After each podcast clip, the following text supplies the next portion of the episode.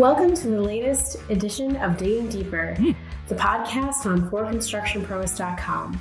My name is Erica Floyd, and I'm the editor in chief of Equipment Today magazine and the Equipment Today section of ForConstructionPros.com. Today, we sat down with Caterpillar Group President Tony Fassino to discuss electrification, the future of the labor market, and more. Thank you for joining us today, Tony.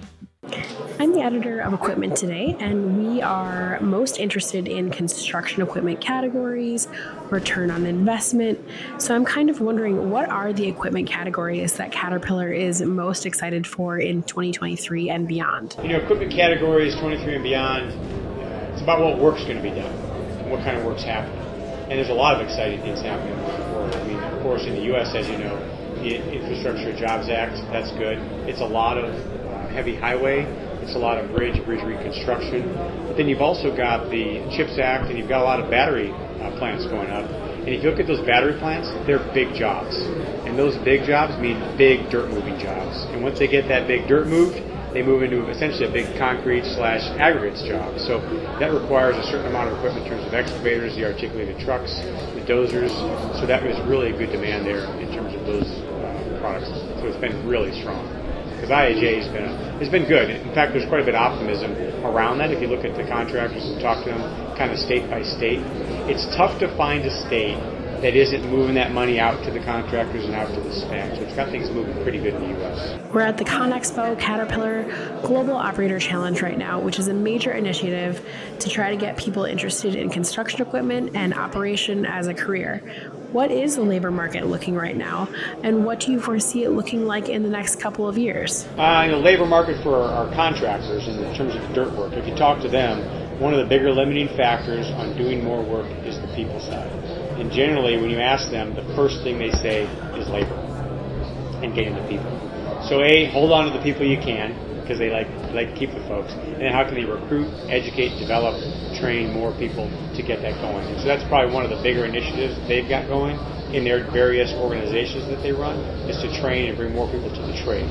And so that, again, that's one of their biggest challenges. It's one of our challenges also, right, with the educated and skilled workforce in production, manufacturing, and supply base, along with dealers and distribution challenges for technicians and folks who repair. It's kind of across the board.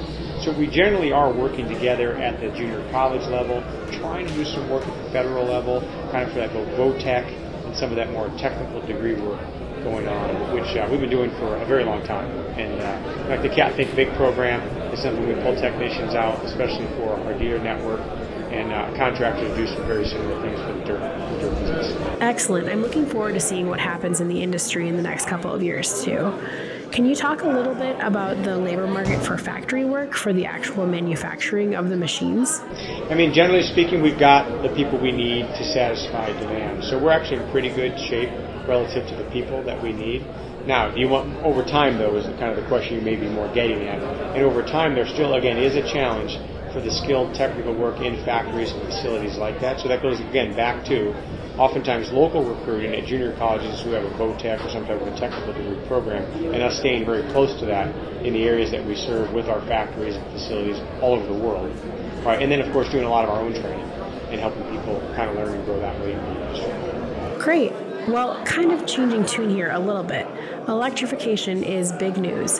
I'm wondering what electrified equipment by Caterpillar you're most excited about and what you think that market segment will look like in the next few years. Sure.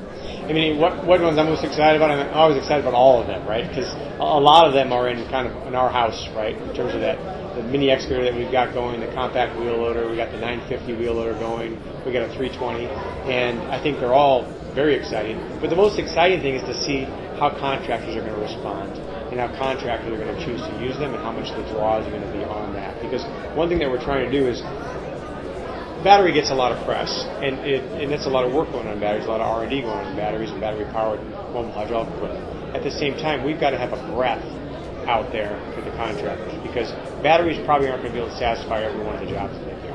You've got to be looking at fuel cells, which we are, hydrogen uh, fueled engines, which we are, right? Um, also uh, looking at other electric options. So we're looking at a breadth of solutions because again, every job size is a little bit different. countries are different, parts of the world are different, and that's really one of the challenges. And so all of that is exciting, how that solution comes out, because it doesn't matter kind of what we talk about here around the table today, it's going to change. It's going to be very different, it's going to change pretty quick. And again, it's about us being ready for that and satisfying the customer need, essentially. It absolutely is going to change, and I appreciate that perspective.